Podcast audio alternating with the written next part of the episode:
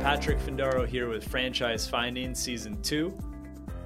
Together with my brother Jack, we're going to be going through some of the largest franchises as well as up and coming franchises to see if they're a good investment. We look at the franchise cost, the revenue, historical profits, failure rate, and other really important metrics to consider before investing in a franchise. So, if you're looking to buy a franchise or think about a startup or an existing business, listen to our podcast as with little time, you'll be able to evaluate a franchise is the right entrepreneurial path for you. This episode is brought to you by our sponsor, Franchise Brokers Association, also known as FBA. They provide custom guidance for franchise buyers in the US. FBA has over 100 certified franchise specialists as part of their network currently working with 350 plus franchise brands. Click the link in the description section to learn how they can help you find the right franchise. You have Patrick Findaro here, co founder at Vetted Biz. Today I'm going to talk about Nothing Bundt Cakes, an emerging franchise concept that's been selling a lot of cakes and baked goods over the past few years, and they average over a million dollars in sales. So today we're going to go through the franchise costs if you want to open up a Nothing Bundt Cakes, how big the system is, also to see how they fared during COVID 19. So let's get right into it. Nothing Bundt Cakes is a franchise that specializes in the sale and delivery of special bundt cakes and other baked goods. It was started in 1997 when Dana Tripp and Debbie Shett joined forces to make cakes for their friends and family. At the end of 2020, Nothing Bundt Cakes operated over 360 franchise units and they had 14 corporately owned and managed locations. Nothing Bundt Cakes primarily is competing with grocery stores and local bakeries. Um, they also compete with some franchise chains like Gigi's Cupcakes, Golden Cross, as well as Cold Stone Creamery.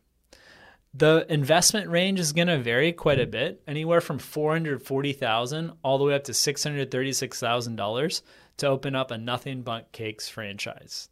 The initial franchise fee is more or less average for what we're seeing in the food and beverage segment at 35,000. Franchise candidates do need to have significant liquid capital, 150,000, as well as a net worth of 600,000. Keep in mind if you have a partner um, and you're doing 50 50 this franchise, they do take a, a, look at your combined net worth as well as combined liquid capital. So go out, uh, get that family member, get that friend, get that former colleague, and, and see if you can team up and open up a Nothing Bundt Cakes franchise.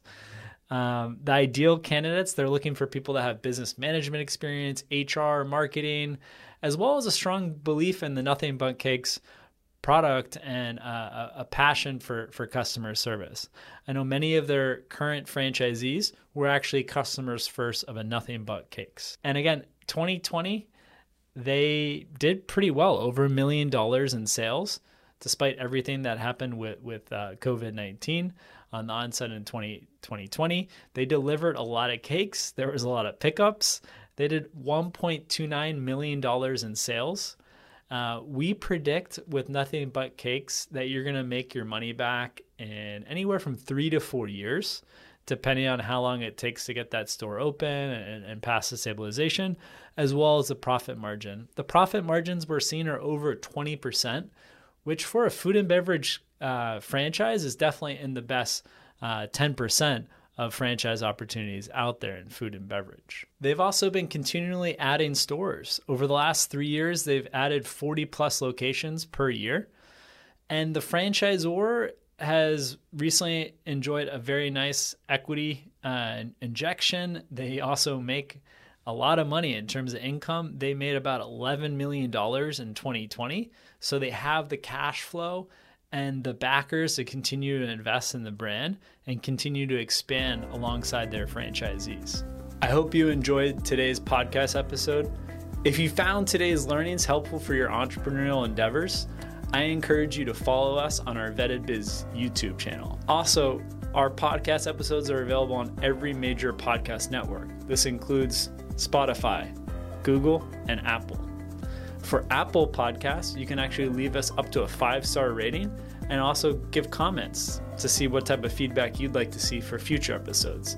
If you prefer, email me at patrick at vettedbiz.com with any questions, feedback, or suggested topics for future podcast episodes.